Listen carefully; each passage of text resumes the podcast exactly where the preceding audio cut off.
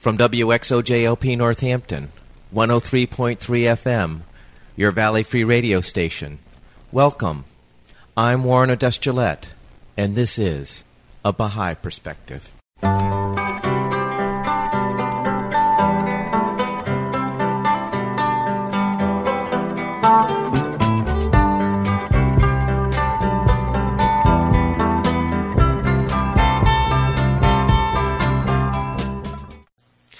Perspective is a radio program of biographical interviews of people who have either chosen the Baha'i faith as a way of life or who have a relationship with the Baha'i faith.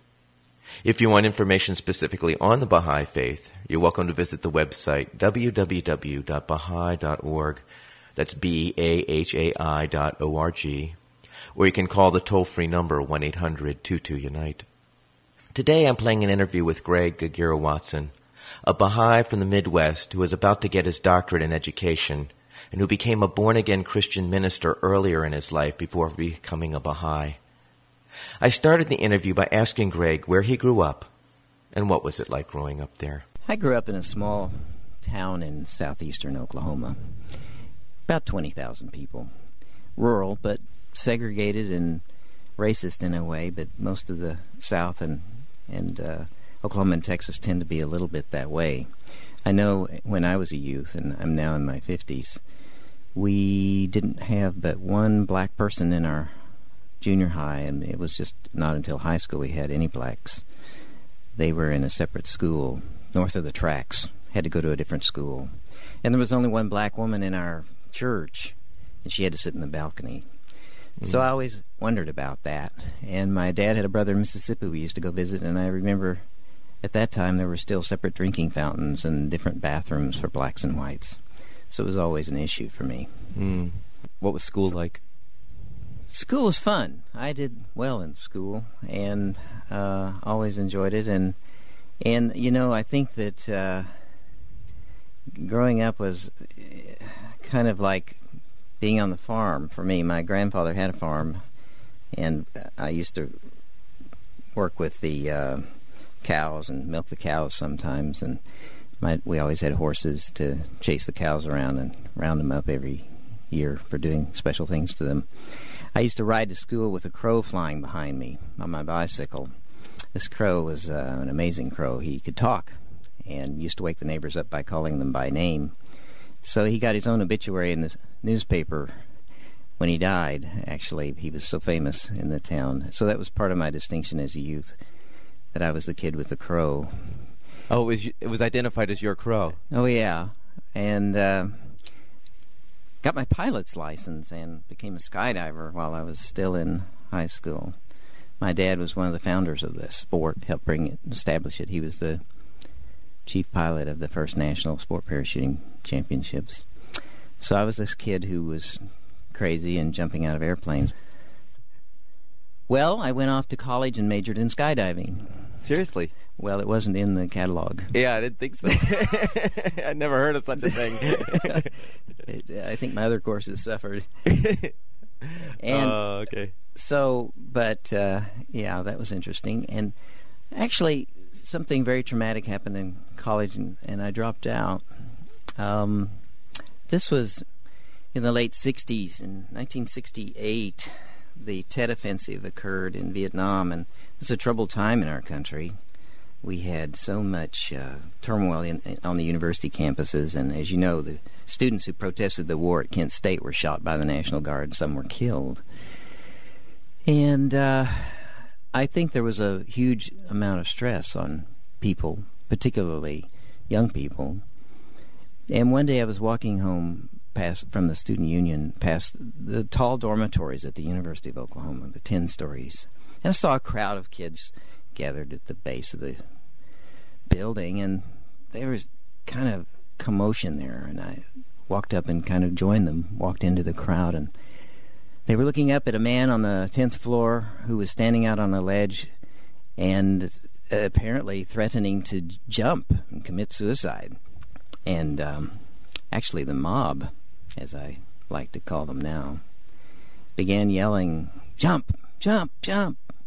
but he did jump. Mm. And I've often wondered if he thought, well, if they don't care enough, and if they really want me to do this, I'll show them or something. But he, you know, there was some police behind trying to reach through the window and get to him and stuff. But he took a nosedive and just a a dive with his hands to his side and landed right on the sidewalk in front of me, head first. And I just walked back to my dormitory and packed my bags and dropped out of college. Mm. Went home. Wow. I figured the world was going crazy, and I didn't want to go.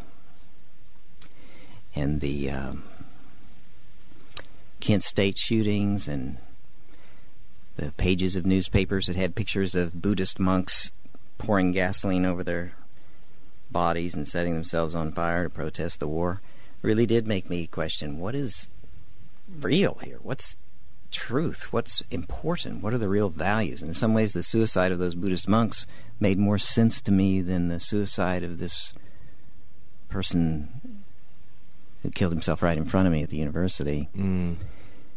Because they were doing it for a cause, for some noble purpose, they claimed to protest inhumanity to man by other men. And the other one was just insanity. Mm-hmm. So I did. I went on a quest to try to find the meaning of life. Dropped out, moved to California. But when I first got there, I actually was in Marin County across the bay, up on a mountain. Um, and uh, we lived with a Buddhist monk who was in the middle of a 40 day fast when I got there. Mm-hmm. Next door neighbors are the Moody Blues Band. In fact, the first time I met them, I was hitchhiking. They picked me up in their van and took us up the hill. and Senator Hayakawa I was uh, a neighbor and I used to talk to him at the post office. So it was kind of a strange transition from rural Oklahoma. I was thrust into the consciousness expansion movement and the people who were protesting not only the war but the establishment and the so-called military-industrial complex. So how long were you there? I was there about t- two or three years. Two years, Mm-hmm. not quite three. And you know, it was funny because um,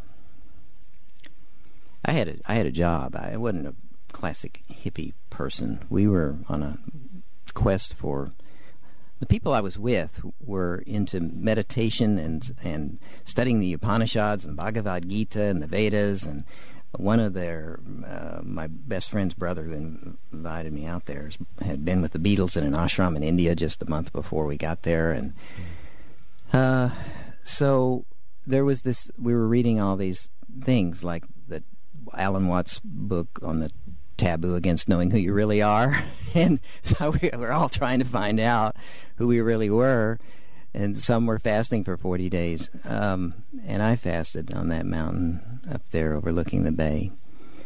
And um, but I also had a job. Eventually, I worked for Warner Brothers uh, Motion Pictures in their ad agency in San Francisco. I left there uh, after a time when I thought that the whole movement was going in a strange way, and I needed to find myself for myself rather than being caught up in it all and I took a job as a skydiver for a water ski show in Wisconsin for the summer. That's where I heard about Baha'i. Oh, well, tell me about it. Well, um, when I got there, we had had to compete, and uh, there was a kind of an audition or what I guess trials. And uh, when we joined, the captain of the team was a Baha'i, and, and the owner of the these um, water ski shows. I think he owns some in Florida as well. Uh, was talking about how different this person was when it, when I was inter- before I got introduced to him. I met the owner of the water ski show. Mm-hmm. He said, "Captain of your team is a member of a interesting religion, and he um, he's he probably won't be doing some of the things the rest of you do. He doesn't drink and he doesn't curse. he's a Baha'i, and." Uh, he was a great, great guy. I didn't stay the entire time for the summer, but um, I didn't learn a lot about the faith as a result. But he gave me one of those little cards that has a picture of the the Baha'i House of Worship in Chicago, just outside Chicago, Wilmette, Illinois. It has ten points, ten major uh, points that are essential teachings of the Baha'i religion. Mm-hmm. the oneness of God, that there's only one God and there's only one religion, all the prophets have taught it, and the oneness of humanity, and the unity of nations, the need to overcome the tension between science and religion, equality of the races, the elimination of prejudice, universal compulsory education, universal peace upheld by universal law. And I looked at that list. I was walking across the golf course, I remember, going back to the cabins where we stayed. And I was just reading the back of this card, and I was just reading each one of these. And I said, I believe that. It was like a checklist. I was just checking them off. And I said, I believe that. I believe that. Yeah, I believe that. And I got up to the last one, and I checked it off. Says, Yeah, I believe that too. I must be a Baha'i. I stuck it in my pocket, and I didn't hear about the faith for another year and a half. Never had another conversation about it with anybody. Uh, after that, I don't think before I had had left there and went back to Oklahoma. I went to Mexico for a while. I entered a monastery, but I, I went searching still for God.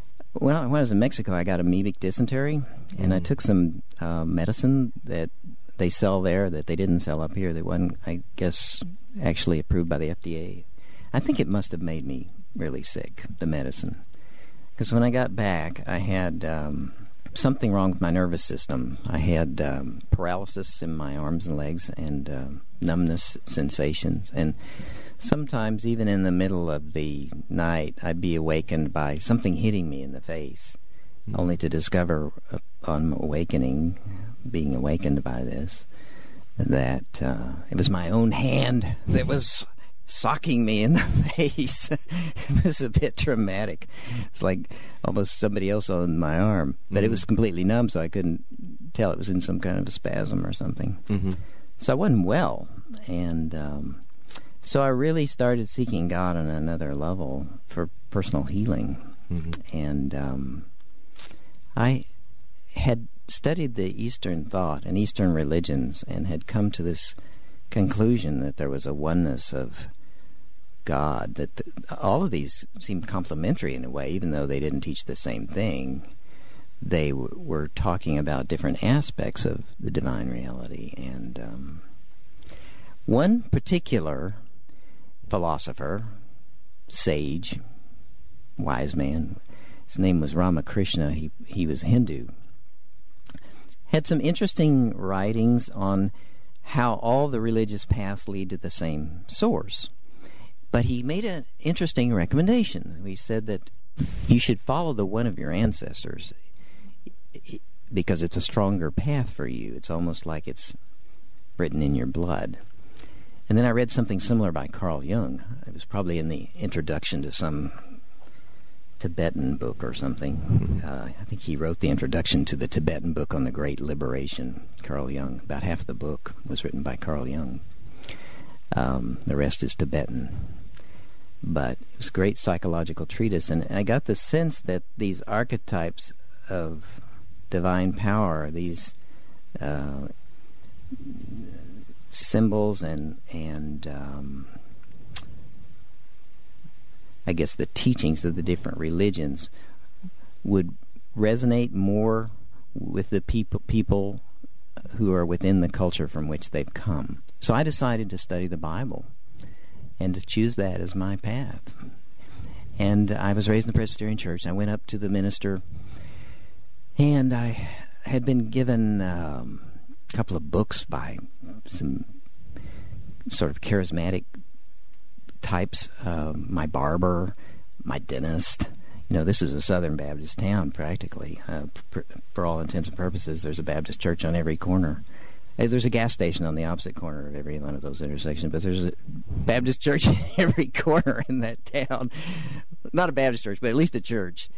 Church of Christ, Baptist Church, Methodist Church, all these churches. There was a movement, however, in the country at the time. The, I think it was referred to as charismatic and uh, full gospel businessmen's movement, and several of those talking about the gifts of the Spirit. And since I was seeking a healing, I was interested in reading about this because I had heard about the healing of the Holy Spirit. And I went to my minister, who was uh, probably typical Presbyterian minister, not into the charismatic movement, uh, not uh, a part of that whole wave that was occurring. I think in our church they were studying the existentialists for a while. uh, they had Kierkegaard and all of the others um, in some sort of workshop there. But he was very open and honest. When I asked him, you know, is the God that was written about in the Bible 2,000 years ago still capable of doing the miracles that were worked in? Is the power of the Holy Spirit a reality that people can experience in their lives, experientially?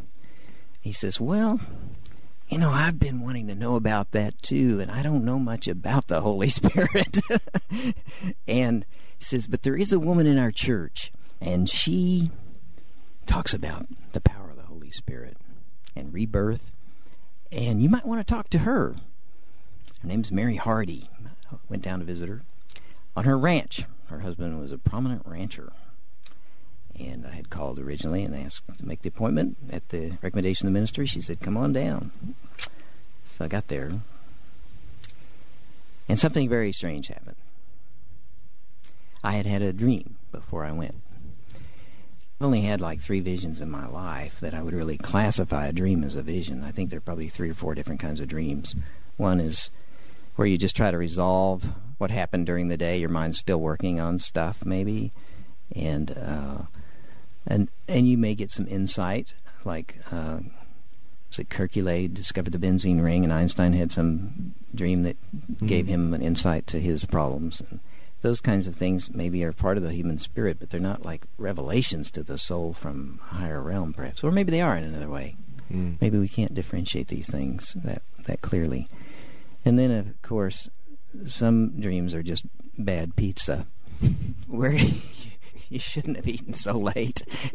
and I guess we really need ways to distinguish and have some kind of validity test for these uh, subjective experiences. And I've kind of worked on that in my later years as part of my academic work. But so I didn't, you know, always want to say something was, you know, you question because you don't want to get goofy about your spiritual experiences.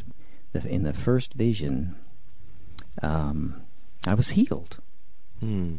And the trouble I was having with my uh, arms and legs went away. Wow. And uh, I woke up and uh, I was restored, and all that wow. depression or sense of disconnection and everything was gone, and the world looked beautiful. My prayer was answered. Everything looked beautiful. It was like a, something William James writes about in the Psychology of Religious Experience, where there's a dark night of the soul, and then there's a re- rebirth, and it happened in, in that in that dream, in that wow. vision. And um, the second one was the next night, and I had experienced a presence in the first dream, and in the second one, these words were spoken I shall send my spirit before thee to prepare a place for thee, that where I am you may be also. Mm. Now that sounds familiar, like it's from the Bible? It's similar to a Bible passage I discovered. Yeah. I was now trusting in a higher realm that was speaking to me or guiding me in some way. And when I got to her home, she started telling me about my dream. Oh my gosh. Without me ever mentioning it.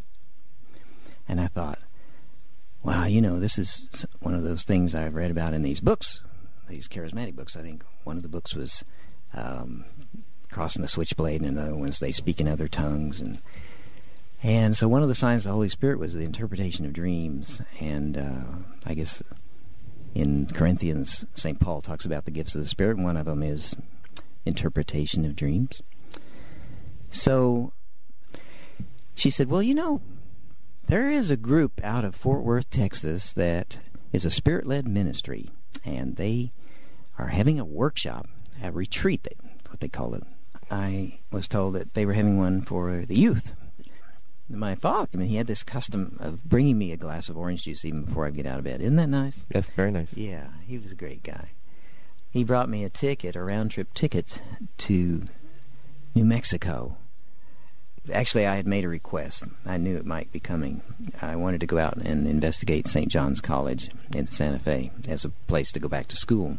And they were reading the great books of the rest Western world, and you get to read these in their own original writings, uh, mm-hmm. the great thinkers and philosophers, scientists. So he bought me a ticket and surprised me. I went out to Santa Fe before I went to visit this church in Fort Worth, or that had the retreat in the Camp Goddard. I went out to Santa Fe for a few days, and that's where I first really heard about Baha'u'llah. I arrived on St. John's campus and was looking around at uh, different classes and trying to figure out if I really wanted to go to school there. And I kept noticing these youth across the courtyard or around the building or somewhere every once in a while. You know how you look up and see somebody who their head turns towards you at the same time, and you know they weren't looking at you until you turned and looked at them, and it's like you, it was a synchronicity. It was a strange, maybe it's a soul thing. I don't know what it is. Have you ever experienced that? Mm-hmm, mm-hmm. I know what you're talking about. It's real strange. Yeah. Um, it's like the the spirits are communicating before the bodies turn their heads and look at each other or something. I don't know, but uh, I ran into him in the cafeteria. Actually, there were two hallways that uh, met at a ninety degree angle. I couldn't see him until we both reached the same intersection. There we were walking beside each other, and he says, "Oh, are you a guest?" And I said, "Yeah, I'm here."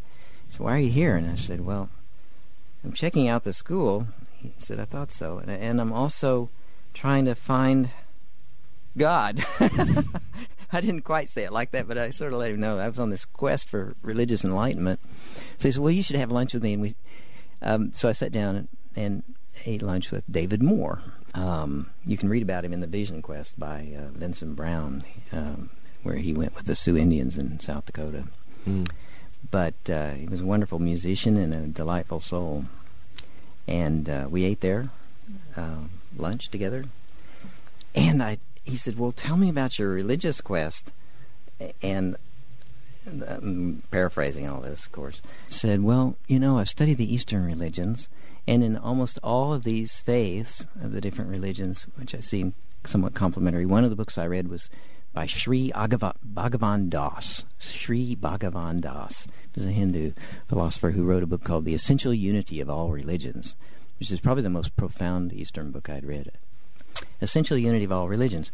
Took all the different central principles and they would parallel them. Was like a synoptic gospels of all the religions, uh, parallel phrases and quotes and like we know the good one, right? The big, the number one is the golden rule. Everybody says that runs like a thread through all the religions. Well, there are other central teachings of each religion that are also parallel. So I'm in this cafeteria right. at Santa Fe, right? And uh, uh, David Moore is uh, charming me, and I say, well, you know, I've read these other religions, and they all have this kind of messianic promise of some great teacher, some promised one, you know. By some, he's known as the Spirit of Truth. In fact, more than one of them refers to him by that name in a spiritual way. And then he quoted this passage from me. I'd like to read a piece of it. Sure. It's from the Book of Certitude, written by Baha'u'llah. Thus it is that Jesus himself declared, I go away and come again unto you. Conceive accordingly the distinction, variation, and unity characteristic of the various manifestations of holiness. Manifestation is a Baha'i word for the Christ, the Messiah, the messenger of God, the prophet, the revealer. It's called a manifestation. Interesting, the word manifestation is in the Bible, the word incarnation isn't. I learned later. Hmm. So, Christ was a manifestation of holiness, Moses was a manifestation of holiness, the Buddha, Krishna, the Bab, Baha'u'llah, Muhammad. Consider their variation, the distinction, and also their unity, the unity characteristic of these various manifestations of holiness, to the mysteries of distinction and unity. That was the first Baha'i passage I ever heard. Mm. And it just resonated with my soul. So, here we were at St. John's College in Santa Fe, which means the city of the Holy Faith. Ultimately, decided not to go to school there, and um, found it wound up graduating from the university, uh, Oklahoma State University. But um, I wanted to be closer to home. Okay. My parents, etc. They've been pretty worried about me out traipsing all over the world, Mexico and San Francisco and and Haight Ashbury and everything else. So, but I get back to Oklahoma, and there aren't any Baha'is. I had to drive an hour and a half to Oklahoma City just to buy Baha'i books. They didn't have everything. I had to drive to Dallas, which is two and a half, two hour, two and a half hours. So to meet the Baha'is, when I got back there, I decided, you know, I need to get some books. I needed to find out more about this. I needed to meet the Baha'is. So I um, did that. I did go to my college library, and there was one.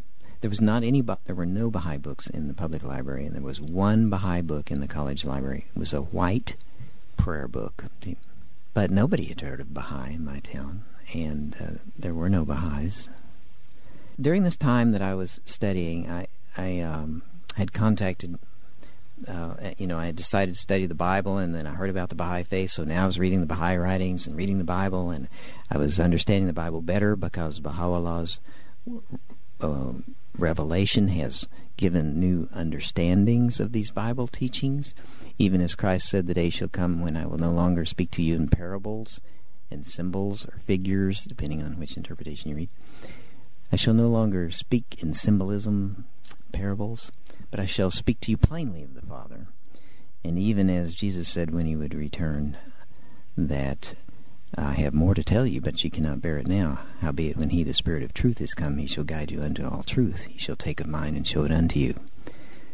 And so when Baha'u'llah came, he says, This is that word which the Son veiled when he said to those around him that they could not bear it.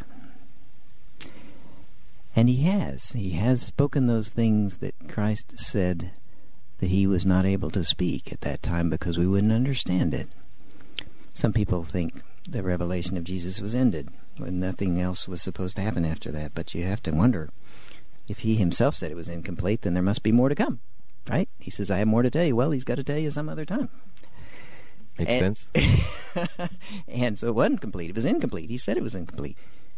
So I was reading Baha'u'llah's writings, and he was giving this newfound faith in in Christ, and I was understanding who Jesus was. I was understanding the station of the manifestation. This is a Baha'i term to explain what Christians often refer to as the office of um, Christ, the Christ, or a prophet. For example, with John the Baptist, Jesus uh, refers to John, and John refers to himself in two different ways that are somewhat confusing until you get Baha'u'llah's explanation.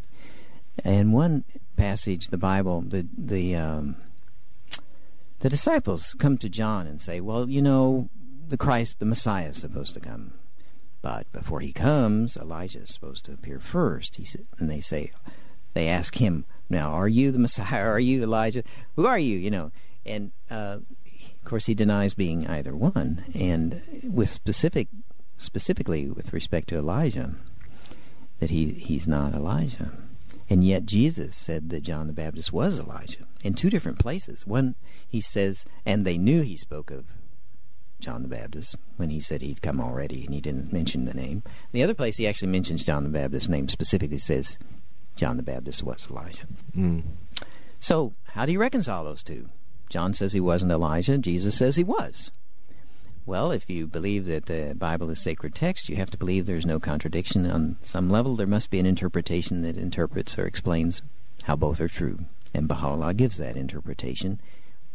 And although the Bible gives some allusion to it by saying that he came in the spirit and power of Elijah, the Baha'i writings explain that he's the return of the station of Elijah. It's like the rose in the springtime. You say the rose is returned. But you're not talking about the same atoms that dropped off the flower and uh, the bush and fell into the dust and disintegrated and became part of the dirt. You're talking about the perfections. You're talking about the same symmetry, the beauty, the color, the fragrance, and all the attributes that are present. Mm. So, John the Baptist was the return of those perfections that were in Elijah, and he fulfilled the office and the mission of Elijah. He was in the station of Elijah. In like manner, Jesus is supposed to return and yet, who is Jesus? You know, I had to answer this question. This is fundamental to me as a Christian, and it became even more important to me after I had my Christian rebirth experience, which was before I actually um, became confirmed as a Baha'i through the similar ex- spiritual experience. You know, I it's kind of like there are many paths to to enter the Baha'i faith, and some are through study and reading, and some are, you know, very intellectual, and others are um, mystical and and spirit led, and I think everybody has a mixture of these too.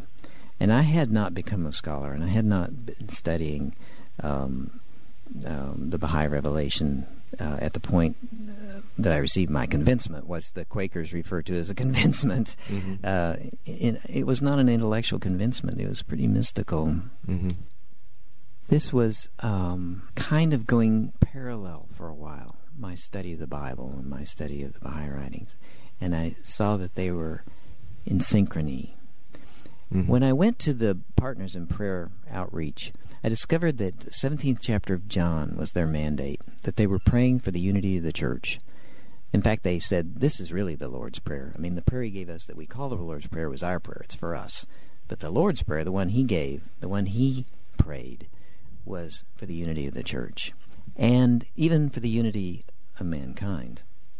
I have other sheep not of this fold that must be brought in also which, from a Baha'i perspective, I interpret that to mean the other religions must also be united with the Christians, because there's only one God, the Father of us all. All are created by God. And therefore, there must be only one source of divine inspiration. And if these other religions are truly inspired, if they are divine revelations, then they have to be in agreement in some way with the Christian teachings. And so it was only by reading Baha'i and Baha'u'llah's teachings and Abdul Baha's teachings that I began to understand this more clearly. So, this experience is uh, referred to in the Bible in different ways, and rebirth, baptism of the Holy Spirit are applied to it. And in the words of uh, St. Paul, I became a new creature in Christ. Old things passed away, all things became new. And it was for me a Christian experience. I was with the Christian church uh, I, I was not, actually not present with anyone else except a man who came and asked me to pray with him, and and in that prayer he was he was healed of an infirmity when we received this baptism. Mm. that was another great sign. But um, that's another story. so I had a conundrum. I had a bit of a conflict internal revolution of my soul. I was reborn as a Christian in a Christian youth gathering. I actually became a youth minister in that church and continued to work with them for months and months and months. For about, oh, nine months, I would guess.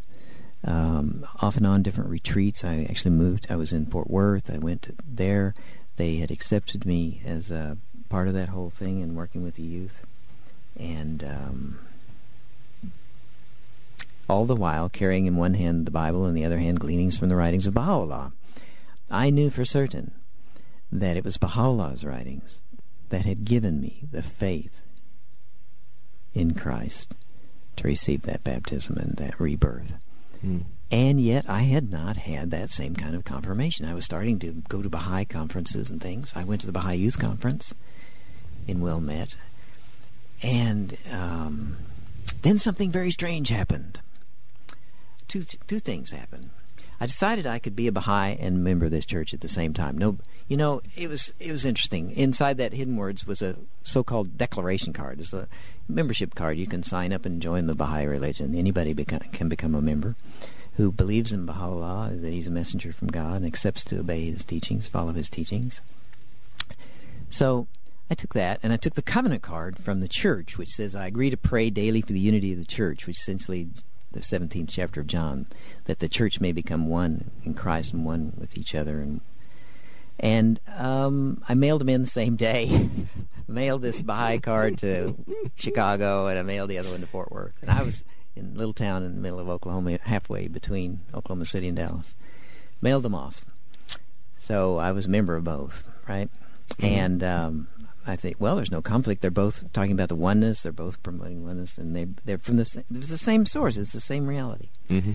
Okay, um, but I still wondered, well, am I going to have this kind of confirmation about Baha'i that to the degree that I had as coming into this Christian understanding, mm. where all these Bible verses now made sense to me in a way, and I was uh, being um, inspired as a youth minister or something. Uh-huh. And um, so in the mail, on the same day, I got an invitation to Baha'i Summer School and one of these Christian retreats. From Partners in Prayer was the name of the group, Camp Bowie Boulevard in Fort Worth, Texas. And they were going to have a retreat, a summer school, sort of, which is what the Baha'is were going to have. The Christian group was going to have a retreat for the whole church, not just the youth this time, but the adults and the youth, family family retreat for a whole weekend at Lake Bridgeport. It's a Methodist camp halfway between Oklahoma City and Dallas. Well, it was right on the Red River, basically. Mm-hmm. Bridgeport, Texas. Had an airplane crash there once. Um, years before. well, made national news. My dad crashed an airplane right down there, about 20 miles from there. We, I was in it. Say that again. Uh, we were in an airplane crash. My my dad was flying this airplane, and we tried to take off. We were down there skydiving, and uh, we didn't make it on takeoff. The airplane was totally destroyed. Everybody was put in the hospital, but me. It was um, an airplane crash, Oh my god. and it made the national news, like all these little airplane crashes do.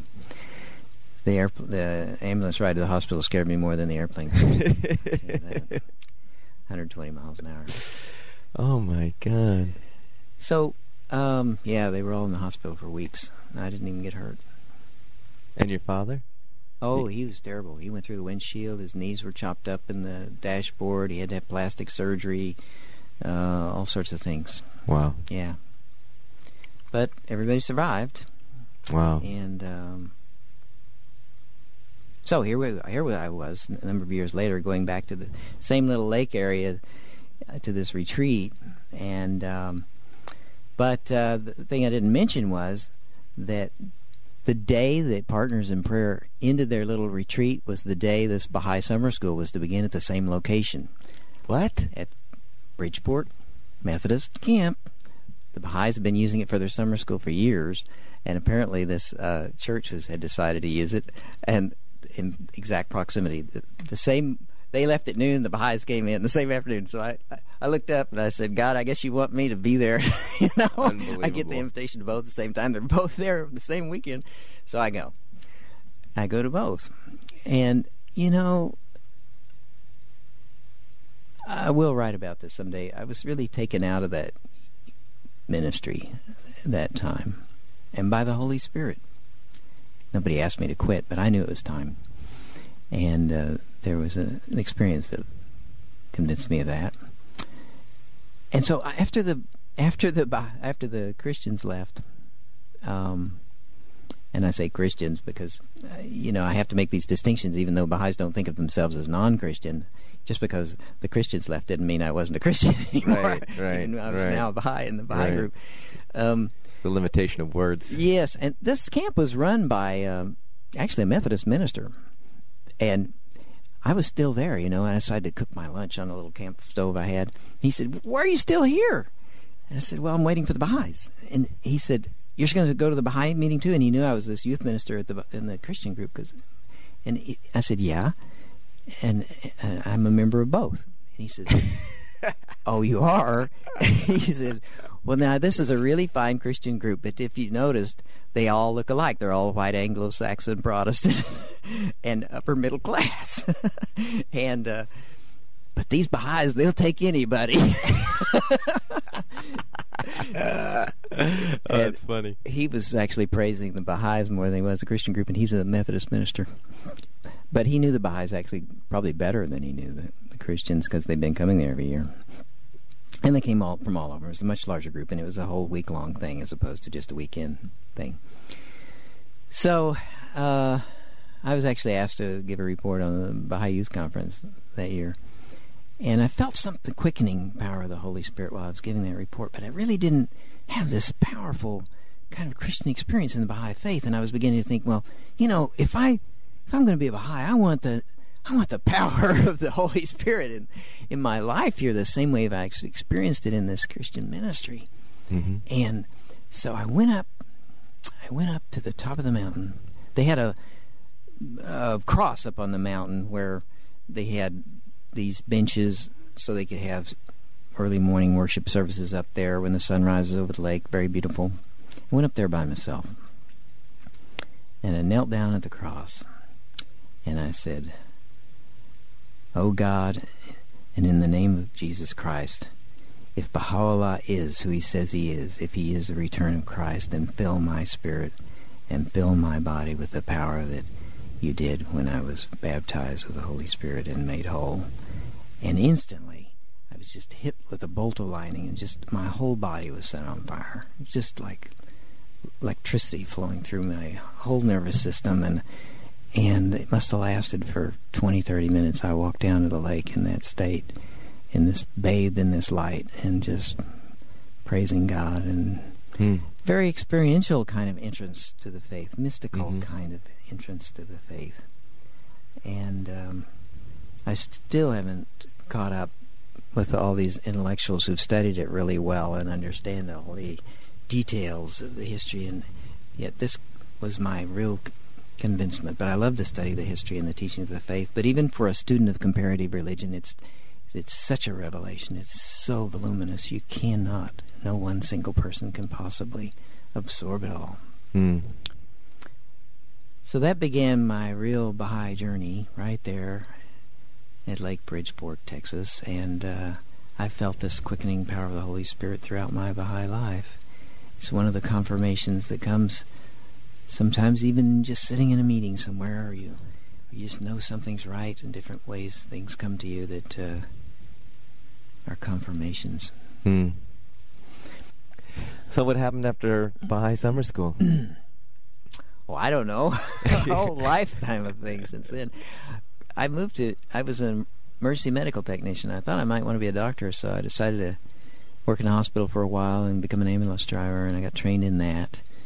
And I actually went to Santa Fe. Went back to Santa Fe. I was first an ambulance driver in Dallas, and then Albuquerque, and then I went to Santa Fe, and I worked in the ER as an EMT in the emergency room in Santa Fe took care of Rob Rock Hudson one day when he got injured filming a driving a steam powered car through an adobe brick wall. he got injured. I can landed in Massachusetts. I wanted to study with Dan Jordan, and I stayed there. Now who's Dan Jordan? he was a Baha'i educator. He was the first Rhodes Scholar in music composition at Oxford. He came back and studied uh, psychology and brain development and was the founder of an education model that Baha'is got excited about. And the uh, model? yeah, a lot of Baha'is had um, wanted to go into the field of education because of the high station uh, that Baha'u'llah placed on uh, education. He said, "Bend your energies to whatsoever shall further the education of humanity." There's so many quotes like that. I won't bother to try to quote them. But um, so many Baha'is, as a result, have become teachers and professors and gone into this field. And I actually decided to to pursue it. You were studying with Dan Jordan what, at, at the University of Massachusetts in Amherst? Or I what? actually didn't get to study with him there. I studied with him later after he moved to San Diego. Oh, I okay. at National University, and I did Okay. complete a master's degree there, studying with Dan Jordan. Okay. And I was planning to go on and get my doctorate, and then he was killed Mhm. um, uh, before that could happen. so what did you do after you got your master's in education? Well, I had sort of given myself a sabbatical to do that um, o- over a period of uh, two years and taking time off in the summers and then partly through correspondence. Um, after I uh, had gotten so inspired by the possibility of education being able to help uh, transform society, I decided I didn't want to be a doctor. I wanted to work with the healing of minds and not just bodies, and um, the education of values and and restoration of morality, moral values in the country, character education, things like that. Mm-hmm. And so, I decided I would try to get into graduate school, go on and finish a doctorate.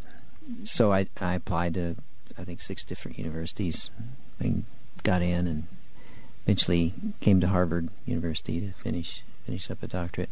There were some intervening years where I took off and I went to Washington D.C., worked for the U.S. Department of Education, worked for the Council Council for Global Education, went to Europe, was at the Hague, um, and I was caught up in something.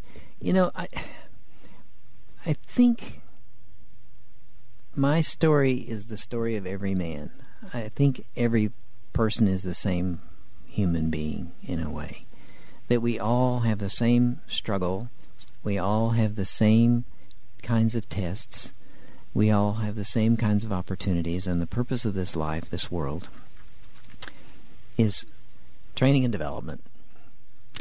This world is important as a world of service to others, and partly through that we obtain our own redemption, our own personal progress, spiritual progress and development. Mm-hmm. And, well, even Baha'u'llah says, the portion of some might lie in the palm of a man's hand, another might fill a cup, and another might fill a gallon measure. And then he tells us not to look at the size of the receptacle. He tells us that really the criteria for determining whether somebody's measuring up is not how big their receptacle is, but how full it is. you know, if you've got a cup full and it's full, then in the sight of God, you're measuring up. Mm-hmm. If you've got a gallon that's supposed to be full and you've only got a cup full or half a gallon in there, even though you've got a lot more than the person with the cup, you're not measuring up in the sight of God. Mm. And I and and I have a kind of opposite side opposite side of the coin on this concept. This is not in the Baha'i writings, but it's kind of my own interpretation that tests are the same way. Bounty is what he's talking about. The flood of God's grace that God pours forth. In a way, it's equal for everyone when it comes to measuring time because the real criteria is whether you're measuring up. In other words, Jesus says it this way Unto him to whom much is given, much shall be required. And we're accountable for what we know. We're not accountable for what we don't know. Ignorance is an excuse before God, unlike before the laws of human beings. You know, ignorance is not an excuse before the law. If you run a light and you didn't know it was there, you still get a speeding ticket. I mean, you still get a ticket. Mm-hmm. So, um, or if you kill somebody and you didn't know it was wrong, of course, it, you'd have to face the, the charges. So, but in respect to God's laws, ignorance is an excuse. You're not bound. Otherwise, it would be unjust for God to hold you accountable for something you didn't know. So some are given certain amounts to know, and others uh, different amounts, and it's all measured out equally. Everything is in a stage of progress, and every uh, the the kingdoms of this world, the mineral kingdom, the vegetable, the animal, and the human, all have these varying degrees of, of progress and development, and the same is true within the human realm itself. We are all in progress of development individually, Mm-hmm. and but we shouldn't be compared to each other. I mean, we do that, and that's where judgment comes, and where we start judging other people. I love the little story about the boy who, with his father, went to the mosque or the synagogue or the church. It doesn't matter. Um, and they were the first ones there, and they prayed all day. And uh, as people were leaving before they left, the boy remarked to his father, um, "We're better than they are, aren't we?" because we've been here all day and we're praying and all this. Is, the father says, "We might have been if you hadn't said that." so, I think that um, the worst danger to a man is his own ego, Mm-hmm. and if anybody thinks their service or their the, the gifts that have come to them from the Spirit are the result of their own attainments, that's where their fall begins. So we have to be on guard against this ego thing all the time. Mm. So, you know, I feel like, although I've been blessed with many experiences in my life, I've had an equal number of tests to go along with them, and I don't think there's any way to compare things. But I think that tests are equal in the same way that bounty is in terms of the measuring cup and measuring up. But Baha'u'llah says even those things they have a hidden mercy in them. He says, for example, calamity is my providence. Outwardly it is fire and vengeance, but inwardly it is light and mercy. You know, you look at starving babies in the, some of the places in the world where they may have a drought or food, um, Or war. a war, or the displaced peoples, or some kind of an awful situation, and you think, oh gosh, how can there be a God Mm-hmm. in, in a world like this? Why would anyone make a world like this Right. where there could be this kind of an injustice and misery and suffering. And you know, I don't know if I could answer that question if I hadn't been touched by the love of God so directly. Um, but I know God lives, and I know God loves us so much.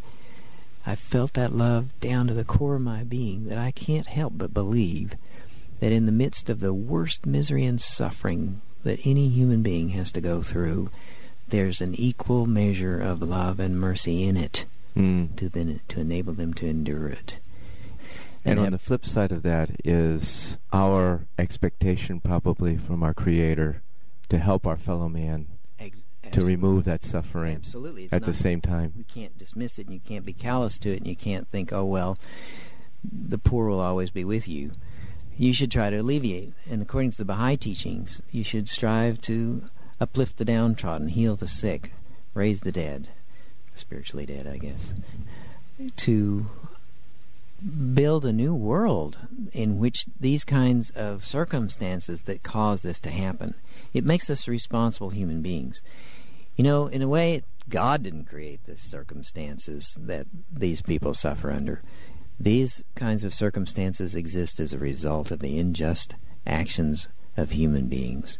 We've created governments that are uh, inequitable. We've created systems that are unjust. We've ignored the poor. We've ignored the poor nations. The wealthy nations have. We have responsibilities to our fellow man because they're part of our one human family that we don't even understand. Despite our scientific knowledge of this profound interconnectedness and the fact that we do know we're all one human family, we don't feel it on some level. We don't really get it, hmm you know. Right. So, you know, there is this kind of us and them mentality, and that's what I'm working on now. That's what I'm trying to help mitigate in this world. hmm So you have your doctorate? No, I don't. I'm just trying to finish it up now. I've gotten Mhm. back to it and uh, finished writing the dissertation, and and I hope to get that uh, turned in and completed this year. hmm Yeah. And then what does the future hold for you? Well, I want to do some writing for the next year. Perhaps uh, expand the dissertation to publish a book on this theme of world citizenship education. And um, we're um, moving to Atlanta Uh huh. and uh, get away for the cold weather up here, I guess. And why Atlanta? I mean, is there something calling you to Atlanta?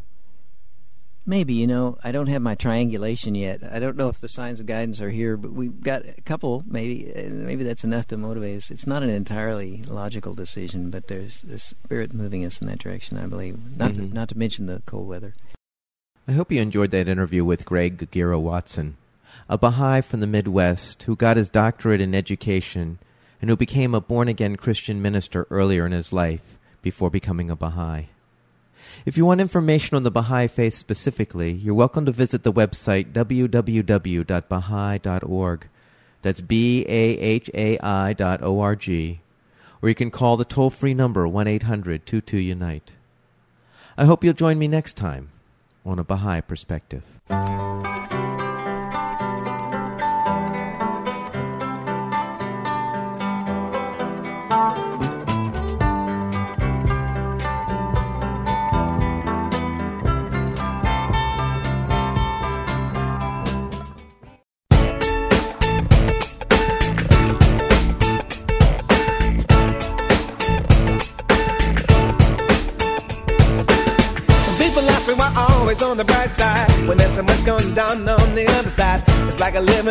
With no trouble and problems don't exist. I check on them, that ain't the case at all. It goes back to the time when I was very small. I didn't mind what size and age, my papa used to say. You can always look at the negative, but you should always live in the positive. So I try every day to live in that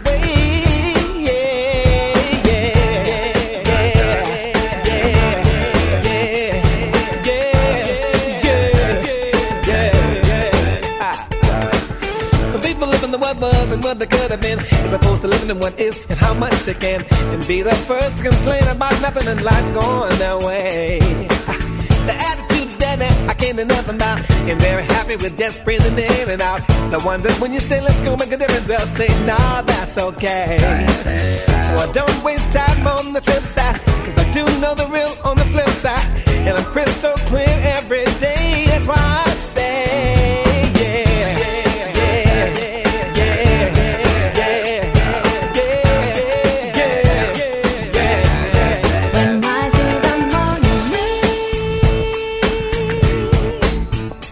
Sun is smiling down